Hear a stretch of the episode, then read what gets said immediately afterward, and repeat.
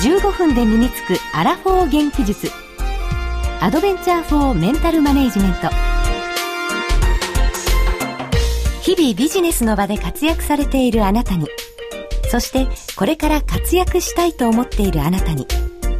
仕事や人生をもっと充実させるヒントをお届けするプログラム「ビズステージへようこそ」ラジオ日経の薬師陣美穂子です。この時間は15分で身につくアラフォー元気術アドベンチャー・フォー・メンタル・マネジメントをお送りします。この番組ではラジオをお聞きのビジネスパーソンの皆さんに自分自身と向き合い主体性を持って生きていくためのヒントを全26回にわたってお届けしていきます。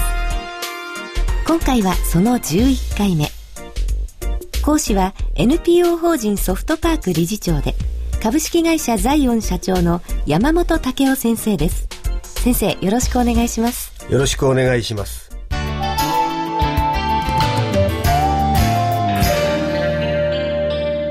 ビズステージ。NPO 法人ソフトパークの山本武雄です。ラジオ日経の薬師陣美穂子です先生、前回は自己対話、自分の中で行われる自分と自分との対話についてお話を伺いました。今日はどんなお話になりますか？はい。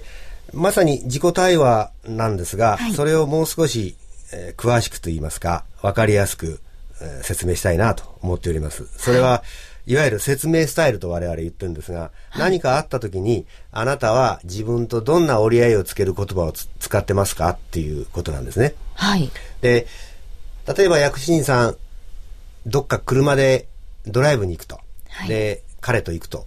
はい、からどっかで待ち合わせた。それで、インターチェンジに入った。で、1分もしないうちに、なんか渋滞が起こってる。はい。その時に彼が、だからもっと早く出ようと言ったのにって、なんかブツブツ言い出す。はい。で、自分としては、いや、二人で合意して時間決めたのに、そんなことあったかなと。そんなこと言ったってとか思いながらも、だんだんだんだん二人は険悪な感じになって、はい、で、2時間で行くところがやっぱり3時間ぐらいかかると。土曜日の朝ですからね、はい、天気もいいし、そんなことは当然予測されるんだけど、彼はもうだからってもうあなたのせいにしちゃう。はい、あなただって嬉しくないっていう経験はありますか、それに近いことは。そうですね。はい。よくありますよね。はい。で、人というのは、いい時には高速道路入った。スイスイ行った。なんでこんなにうまくいくんだおかしいんじゃないかとは思いませんよね。そうですね。ね。はい。日頃の行いがいいからだわ、私ね、とか、ついてるわ、程度で済まして、他の話題に移りますよね。はい、だから人っていうのは、なんか挫折した時とか、不幸があった時に、どんな会話を他人様と、あるいは自分とやってるかっていうことなんですね。はい。人間って、何かあった時にどう自分に折り合いつけてるかっていうことで、例えば高速道路が渋滞したら彼は、何ちゃんよかったね。そのおかげで、左手あなたとこう握りながら未来の話をしようよっていう。プレイボーイですね。あ、いやいや、例えば、プレイボーイってそんなことするんですかね。で、びっくりしましたよ。はい。未来の話をしようよと。はい。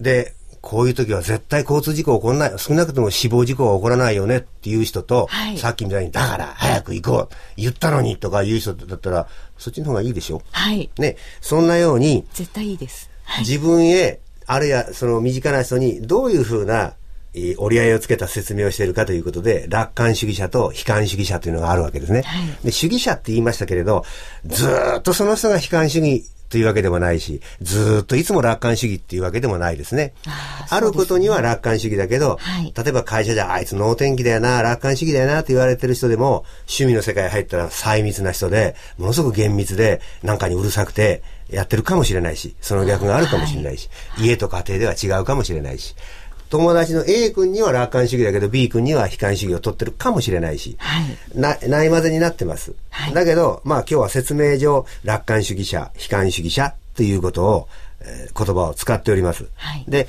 楽観主義者っていうのは、さっきも言ったように、いいようにいいように解釈するわけですから、会社の中で何か失敗した時に、部長から、だからお前って言われた時に、いや、こんなことたまたまなんですよって、これ僕のせいじゃないんですよ。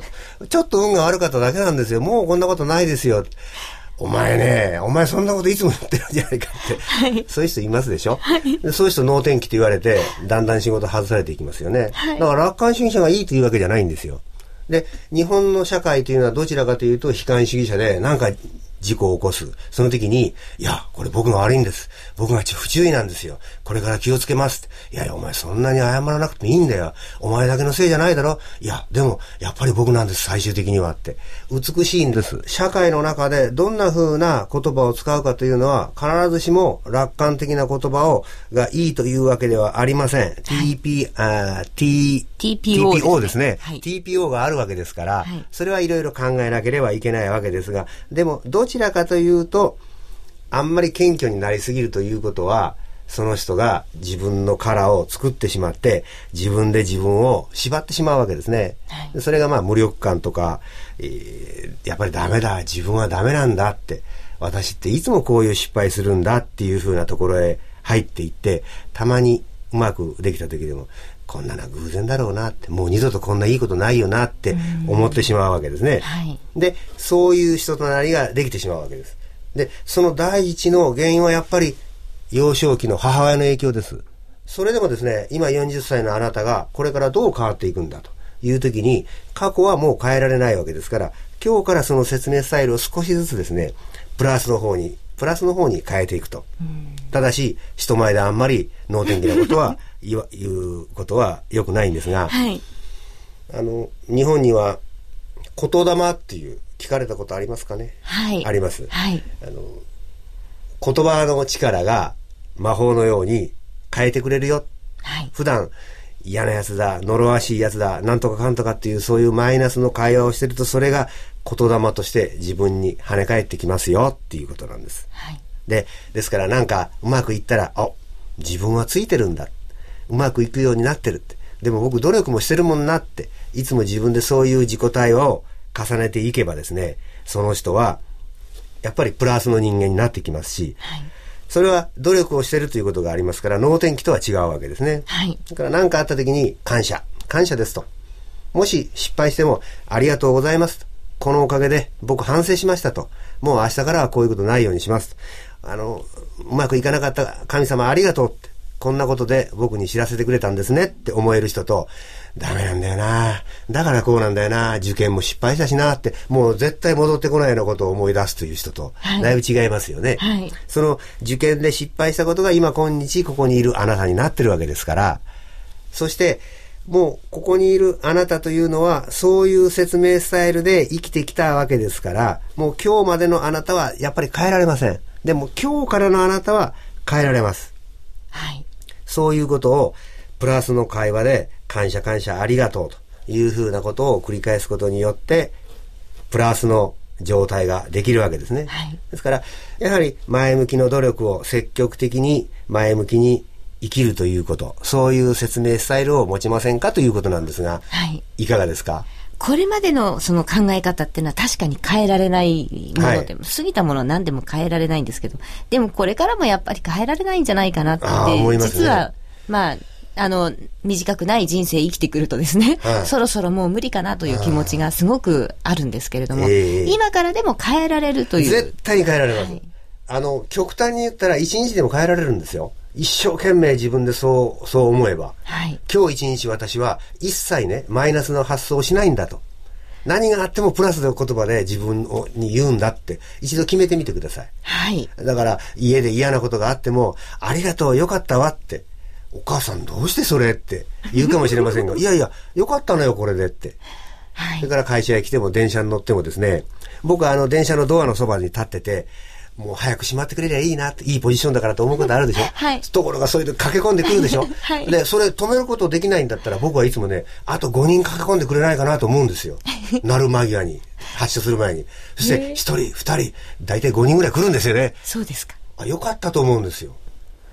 ね、マイナスの人だったら、あ、また来た、また来た、なんでドア閉まらないんだと思うでしょ、はい、でも、思ったって変えられないんだったら、プラスの方に変えませんか ?5 人来てほしいって思って、待ってるんです。本当は違うんですよ。本当は違うんだけど、5人来ないから、1人、2人、あと、あと、あと3人、あと2人、お、ちゃんと俺は頭いいなとかね、思いながら、と思いながら、まあ楽しんでいくと。まあそんなふうに。毎日楽しもうと思うといろんな楽しみがあるんですね。それ私はそれ実行してますけどね、今。もうこの東京ではそう考えないと生きていけませんので。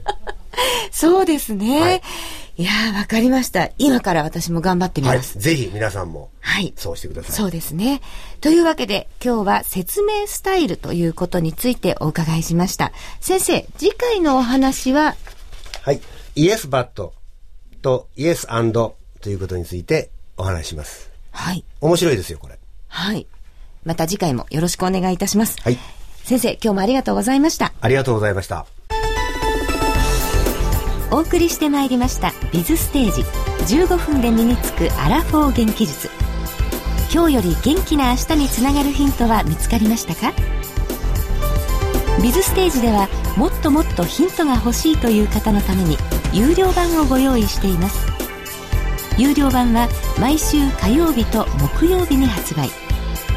今週火曜日はアドベンチャー・フォー・メンタル・マネジメントの応用編とも言うべき。キルアップビジネスリーダーへの道の第11回を発売しました。また木曜日にはメンタルタフネス迷わず池を発売。引き続き奈良の薬師寺で執事を務められている僧侶の大谷哲丈さんをゲストにお迎えいたします。山本先生今月のメンタルタフネスのゲストですが奈良の薬師寺の大谷哲丈さんです。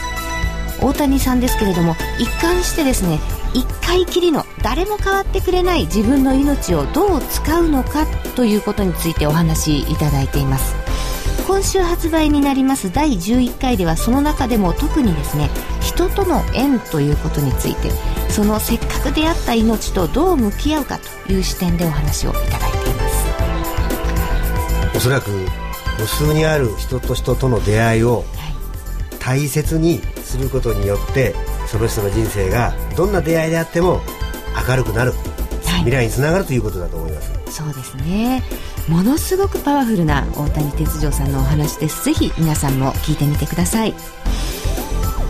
あなたも1週間に15分自分のための投資を始めてみませんか？15分でメンタルマネジメントをもう一歩深く体得することができます。スキルアップビジネスリーダーへの道第11回メンタルタフネス迷わず池はともに税込315円で発売中です。パソコンで聞くタイプや手軽に聞けるポッドキャストタイプなどをご用意しました。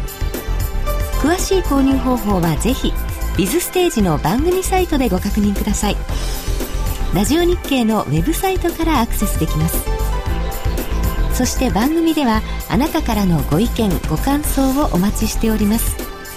ビズステージウェブサイト右端の下の方にご意見お問い合わせというリンクボタンがあります。また携帯電話からは公式サイトラジオ日経モバイルにアクセスしてください。ご意見ご感想楽しみにお待ちしております。